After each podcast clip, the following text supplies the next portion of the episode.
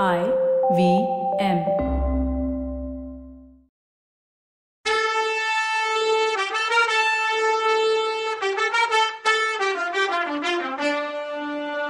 வணக்கங்க. நான் கவிதா பேசுறேன். வெல்கம் டு கதை பாட்காஸ்டின் பொன்னியின் செல்வன் இது எபிசோட் நம்பர் நூத்தி ஐம்பத்தி ஆறு. வானதி எப்படி காப்பாத்தலான்னு குந்தவையும் நம்பியும் பேசிட்டு இருக்கும்போது அந்த சுச்சுவேஷன்ல பூங்குழலி சிரிச்சா. அவ சிரிப்பு சத்தம் கேட்டு ரெண்டு பேரும் திரும்பி பார்த்தாங்க. இந்த வைஷ்ணவ யோசிச்சு முடிக்கிறதுக்குள்ள இளவரசிக்கு வாழ்க்கையே முடிஞ்சிடும்னா அவ. ஆமா இப்படி எதா நடந்தா இவ ரொம்ப சந்தோஷப்படுவான்னு திருப்பி சொன்னா நம்பி.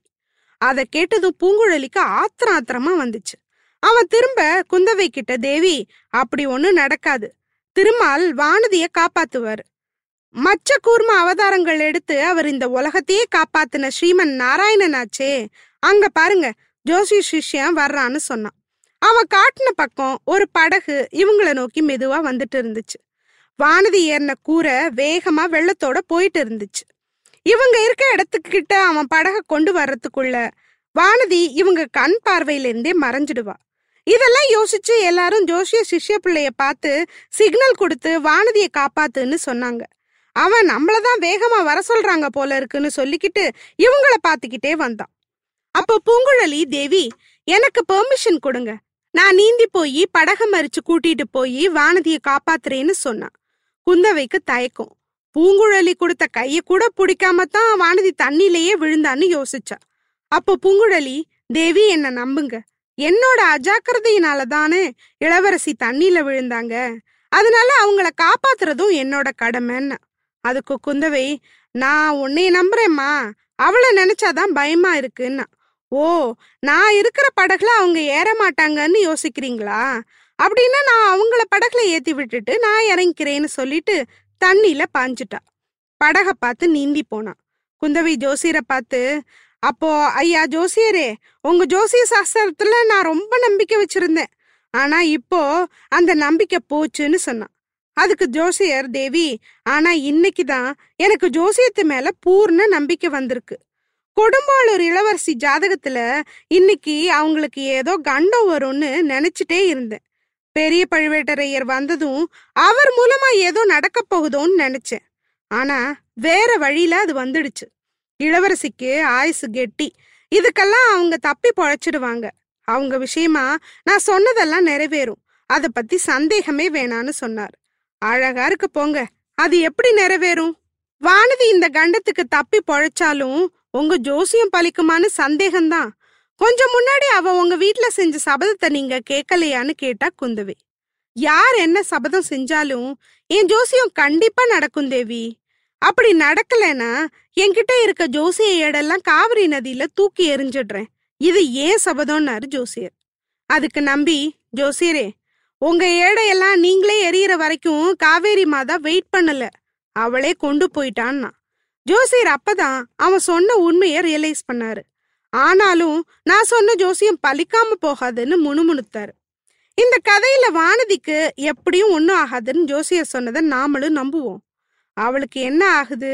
பூங்குழலி காப்பாத்துறாளா? இல்ல அவளே தன்னை காப்பாத்திக்கிறாளான்னு அப்புறமா பார்க்கலாம். நம்ம சோழ மன்னர்களுக்கு பட்டப்பேர் கொடுக்கும்போது சோழருங்கிறத தாண்டி செம்பியன் சென்னி கிள்ளி வளவன் இந்த பேரெல்லாம் கொடுத்தாங்க. அதாவது நிறைய பேர் இந்த பேர்களை முன்னாடியோ பின்னாடியோ வச்சுக்கிட்டாங்க பட்டப்பேரா. இதுல செம்பியன் வந்ததுக்கு மனுநீதி சோழன் தான் காரணம்னு நமக்கு தெரியும். சென்னிங்கிறது காவிரி பாயிர கடைமடை பகுதியை ஆண்டவங்க சோழ வம்ச இளவரசர்களை குறிக்கும். அதாவது கல்லணைக்கு அப்புறம் பல ஆறா பிரிஞ்சு யூஸ் ஆகுற தண்ணி செழுநீர். அதை ஆள்றவங்க செழுநீரார். செழுநீராருங்கிற வார்த்தை மருவி சென்னியராச்சு அதுவே சென்னியாச்சு கிள்ளிங்கிற வார்த்தைக்கு வெட்டி இல்ல பிரித்துன்னு அர்த்தம். அதாவது சோழ நாட்டை பிரிச்சு ஆண்ட கிளை பரம்பரை இந்த பேரை வச்சுக்கிட்டாங்க. வளவன்கிறதுக்கு வளமான காவிரி பாயும் வளமான நாட்டை ஆள்றவன் வளவன். இந்த பேர்களை வச்சே காவிரி பாயிற இடங்களையும் பிரிச்சு பாக்குறாங்க. சரி நம்ம ரொம்ப டீட்டெயிலா போக வேணாம்னு நினைக்கிறேன். இந்த பேரையெல்லாம் இல்லாம இன்னொரு ஸ்பெஷல் பேரும் சோழர்களுக்கு உண்டு. அது என்ன தெரியுமா? கோழிவேந்தன். சோழர்களை கோழின்னு கூட குறிப்பிட்டு சொல்லுவாங்க. இது எப்படி வந்துச்சுன்னு பார்க்கலாம். சோழ அரசன் ஒருத்தன் பட்டத்து யானையில பவனி வந்துட்டு இருக்கும்போது யானைக்கு மதம் பிடிச்சு ஓட ஆரம்பிச்சிடுச்சு. எங்கிருந்தோ பறந்து வந்த கோழி ஒன்று யானை தலைமையில உக்காந்து மத்தகம்னு சொல்லப்படுற தலையோட மைய பகுதியில கொத்துனுச்சு. அது கொத்துனதும் தான் யானையோட மதம் அடங்கி இயல்பான நிலைக்கு வந்துச்சு. அப்புறம் அந்த கோழி பறந்து போய் ஒரு வில்வ மரத்தடியில உட்காந்து மறைஞ்சிடுச்சு. மனுஷங்களால அடக்க முடியாத யானைய ஒரு கோழி அடக்குனதுனால அந்த இடத்துல அது உட்கார்ந்த இடத்துல ஏதோ சக்தி இருக்கணும்னு நினைச்சு தோண்டி பார்த்தப்போ ஒரு சிவலிங்கம் புதையுண்டு போய் இருந்துச்சு. அந்த சோழ அரசன் அதே இடத்துல ஒரு கோயில் கட்டி அந்த சிவலிங்கத்தை பிரதிஷ்டை பண்ணான். அந்த கோயிலுக்கு திருமுக்கீஸ்வரன் கோயில்னும் அந்த ஊருக்கு கோழியூர்னு பேர் வச்சான். இந்த கோழியூர் தான் உறையூராச்சு பின்னாடி. இந்த நிகழ்வை சிலப்பதிகார பாடல் முரஞ்செவி வாரணம் முன்சமம் முறுக்கிய புரஞ்செவி வாரணம்னு சொல்லுது. வாரணம்ங்கிற வார்த்தைக்கு யானை கோழின்னு ரெண்டு அர்த்தம் இருக்கு. சரி இதே நிகழ்ச்சி இன்னொரு விதமாவும் சொல்றாங்க. ஒரு சோழ அரசன் பட்டத்து யானை மேல ஏறி தான் படையோட போகும்போது திடீர்னு ஒரு கோழி வந்து அவனோட பட்டத்து யானைய அழகுலேயே கொத்தி கொன்னுருச்சு. அதனால அந்த சோழ அரசனால ஃபர்தரா போக முடியல. அந்த இடம் வீரம் உரைகின்ற ஊர் உறையூர் ஆச்சு. இது மாதிரி பலவிதமா சொன்னாலும் சோழ மன்னன்கிறது உண்மை. இந்த மன்னன் கரிகாலன் தான்னு சில பேரும் சூளாமணின்னு பேர் உள்ள மன்னன்னு சில பேரும் சொல்றாங்க. எது எப்படியோ கோழிக்கே வீரம் வந்த நாட்டை ஆண்ட மன்னன் அதாவது கோழியூர் ஆண்டவன் சோழவேந்தன் கோழிவேந்தன் ஆனா இதுதான் அந்த கதை. இனி நம்ம கதையை பார்க்கலாம். இளவரசர் அருள்மொழிவர்மரை அவ்வளோ கூட்டத்தோட மக்களோட விட்டுட்டு வந்தோம். விருந்தெல்லாம் முடிஞ்சு அலங்கரிச்சு வச்சிருந்த யானை மேல ஏறி இளவரசர் கிளம்புனாரு. தஞ்சாவூருக்கு நாங்களும் வந்தே தீருவோம்னு சொல்லி மக்கள் கூட்டம் அவரை ஃபாலோ பண்ணுது. ஆடி அசைஞ்சு ஊர்வலமா அன்னைக்கு நைட்டு திருவாரூர் வந்து சேர்ந்தாங்க. திருவாரூர் மக்களுக்கு இளவரசர் வர்றது முன்னாடியே தெரியும். அங்க ராஜ உபச்சாரம் அவருக்கு காத்துட்டு இருந்தது. குணவாசல்ல இருந்து குடவாசல் வரைக்கும் மக்கள் திரண்டு இருந்தாங்க நாலு ராஜ வீதியிலையும் எள்ளு போட்டா எள்ளு விழாத படிக்கு ஜனக்கூட்டம் நிறைஞ்சிருந்தது. வீடெல்லாம் தோரணம் கட்டி சோழ மாளிகையையும் அலங்கரிச்சு வச்சிருந்தாங்க. இளவரசருக்கு மட்டும் இல்லாம அவரோட வர்ற ஆயிரக்கணக்கான மக்களுக்கும் சேர்த்து விருந்து ஏற்பாடு பண்ணியிருந்தாங்க. மொத நாள் தான் திருவாரூர் வழியா புயல் போயிருந்துச்சு. ஆனா இளவரசருங்கிற புயல் அந்த மொத புயல் பண்ண விஷயத்த அதாவது டேமேஜ் எல்லாம் ஒண்ணும் இல்லாம பண்ணியிருந்துச்சு. தெருவெல்லாம் வாத்திய கோஷமும் ஆடல் பாடலும் குறவை கூத்தும் பொம்மலாட்டமும் கத்தி கழி விளையாட்டும் அங்கங்க நடந்துட்டு இருந்துச்சு. தஞ்சாவூர் சோழ வம்சம் சிதம்பரம் நடராஜருக்கு அடுத்தபடியா திருவாரூர் தியாகராஜ பெருமானுக்கு தான் நிறைய மானியம் கொடுத்துருந்தாங்க. ஆனா இளவரசர் இப்போதான் இந்த ஊருக்கு முதல் முதலா வர்றாரு. அதனால கோயிலுக்கு அவர் அவசியம் வரணும்னு எல்லாரும் சொன்னாங்க. அவரும் போனாரு. பல விஷயங்களை அவர் மனசு யோசிச்சுட்டே இருந்துச்சு. அவரால் முழுசா பக்தியில ஈடுபட முடியல. இந்த சமயத்துல ஆலயத்தார்கள் இளவரசரை பார்த்து இந்த கோயில்ல இறைவனுக்கு தியாகராஜர்னு ஏன் பேர் வந்துச்சுன்னு இளவரசரை பார்த்து கேட்டாங்க. அப்புறம் அவங்களே ஸ்தல வரலாற சொன்னாங்க. எல்லா உலகத்தையும் காக்குற கடவுள் பிச்சாடன மூர்த்தியா வந்து பிச்சை எடுத்ததை சொன்னாங்க. தில்லையம்பலத்துல வந்து ஆடினதை பத்தி சொன்னாங்க. புட்டுக்கு மண் சுமந்து பாண்டிய மன்னன் கிட்ட பெரம்பாலா அடிப்பட்டது பத்தி சொன்னாங்க. இப்படியெல்லாம் தியாகம் செய்த பெருமான் திருவாரூர்ல கோயில் கொண்டுள்ளதை பத்தி சொன்னாங்க. இதே திருவாரூர்ல அருள்மொழிவர்மரோட முன்னோர்கள் வாழ்ந்ததையும் சொன்னாங்க. மனுநீதி சோழனோட தியாகத்தை நினைவுபடுத்தினாங்க. இதுவரைக்கும் புத்த பகவானோட தியாகத்தை நினைச்சு அதிசயப்பட்டுட்டு இருந்த இளவரசர் சிவபெருமானோட தியாகத்தையும் நினைச்சு சிலிர்த்தாரு. அப்போ மேலை நாடுகள்ல அவதார புருஷர் ஒருத்தர் மக்கள் நலனுக்காக சிலுவையில அறையப்பட்டு இறந்தார்னும் அவர் கேள்விப்பட்டிருந்தார். இதையெல்லாம் ஆழமா சிந்திச்சு பார்த்தா மனுஷனை தெய்வமாக்குறதா அவன் செய்யற தியாகம்தான்னு பலமா நம்பினார் இளவரசர். இதனால அவரை சுத்தி வந்துட்டு இருந்த மக்கள் எல்லாருமே அவர் மேல வச்சிருக்க அன்புல தான் தன்னை சிம்மாசனத்துல ஏத்தி உட்கார வைக்க நினைக்கிறாங்களோன்னு அவருக்கு வருத்தமா இருந்துச்சு. இவங்க அன்பு சிறையிலேருந்து எப்படி தப்பிக்கிறதுன்னு உள்ளுக்குள்ள தீவிரமா யோசிச்சுட்டே இருந்தாரு. அதுக்கப்புறம் திருவாரூர் மக்கள் விருந்துக்கு ஏற்பாடு பண்ணியிருந்தாங்க. பல கூத்து கேளிக்கை நடந்துச்சு. அதெல்லாம் வெளியில சிரிச்சு ரசிச்சு காட்டிக்கிட்டாலும் உள்ள அவருக்கு உற்சாகமே இல்லை.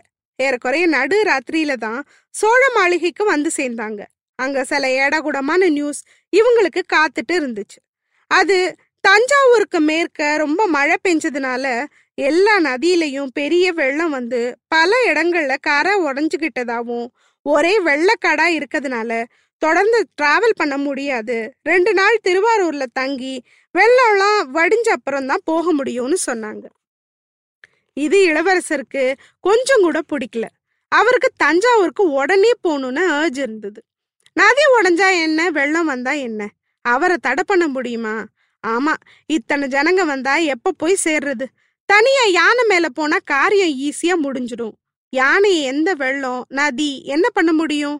அப்படி ஏதாவது நடந்தாலும் ஆழமான நதி இருந்தாலும் அதை பத்தி அவர் கவலையே படல.